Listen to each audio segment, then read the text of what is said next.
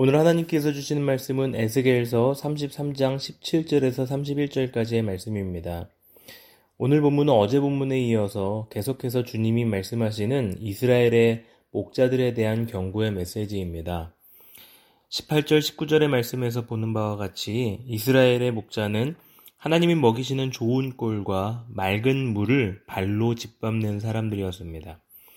그들은 하나님의 꼴을 더럽혔고 맑은 물을 더럽혔습니다. 그리고 그 모든 피해를 보는 사람들은 다름 아닌 양떼들, 즉 백성들이었습니다. 윗물이 맑아야 아랫물이 맑다라는 말처럼 최상의 꼴과 최상의 물을 양떼들에게 흘려보내야 할 리더들이 오히려 그것을 더럽히고 그런 부정적인 영향력이 백성들에게 고스란히 전해지는 것이지요. 에스겔 선지자가 예언하고 있는 것은 바벨론의 그발강가였습니다. 즉, 이미 바벨론의 포로로 잡혀와 있는 시기였다라는 것이죠. 그러나 하나님은 예레, 예레미야 선지자를 통해서 70년 후에 다시 이스라엘 백성이 해방될 것을 예언하셨죠. 그리고 황폐된 땅이 회복될 것을 믿고 하나님의 약속을 굳세게 붙들어야 될 사람들이 바로 이스라엘 백성들이었습니다. 그리고 이 약속을 굳세게 붙들도록 격려하고 도전해야 될 사람들이 바로 목자들이었죠. 그들은 70년 후를 준비시켜야만 했던 것입니다. 지금 우리는 이스라엘과 같이 보이지 않는 어둠의 길을 걸을 수 있고 안개로 인해 조바심 나게 운전하는 도로상에 있는 삶일 수도 있습니다. 우리의 자녀들이, 우리의 가정이, 우리의 교회가 그러한 길을 걸어가고 있는지도 모릅니다. 그러나 안개와 같은 길을 걸어가고 있는 시간은 그 안개가 거치고 난 이후를 준비해야 하는 시간입니다. 그 준비는 어디에서부터 시작되는가? 바로 내가 말씀 앞에 돌아오며 하나님이 준비하신 꼴과 맑은 물을 소중히 여기며 사는 것에서 시작됩니다. 내가 먼저 그렇게 살 때 나를 통해 교회가, 자녀가 하나님의 때를 준비하게 되는 것입니다. 지금 내 앞에 양떼들은 어떤가? 내 자녀들은 어떤가? 내 주변에 있는 친구와 가족들은 어떤가 돌아보시기 바랍니다. 그렇게 하기 위해 내가 먼저 준비되고 준비시키는 은혜가 넘치시기를 소망합니다. 두 번째 묵상입니다. 이번에는 양떼의 관점에서 한번 묵상해 봤습니다. 양떼의 심정은 굉장히 억울하고 외롭고 아플 것입니다. 나를 찾아줘야 할 목자가 더 이상 나를 찾지 않습니다.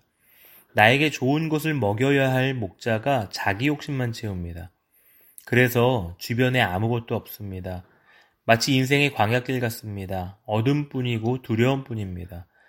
그러나 걱정하지 않아도 될 것은 주님이 해결해 주실 것이기 때문입니다. 23절부터의 말씀이 바로 그 내용인데요. 그 내용의 핵심은 주님이 한 목자를 그들을 위해 세워 주신다라는 것입니다. 그런데 그 목자는 다름 아닌 하나님 당신이 되어 주실 것입니다. 예수님을 통해 그 말씀이 완벽하게 성취되었음을 우리는 압니다. 목자들이 먹이지 아니하기에 주님이 친히 먹여 주시죠. 그것도 가장 좋은 꼴과 가장 좋은 물로 먹여 주십니다.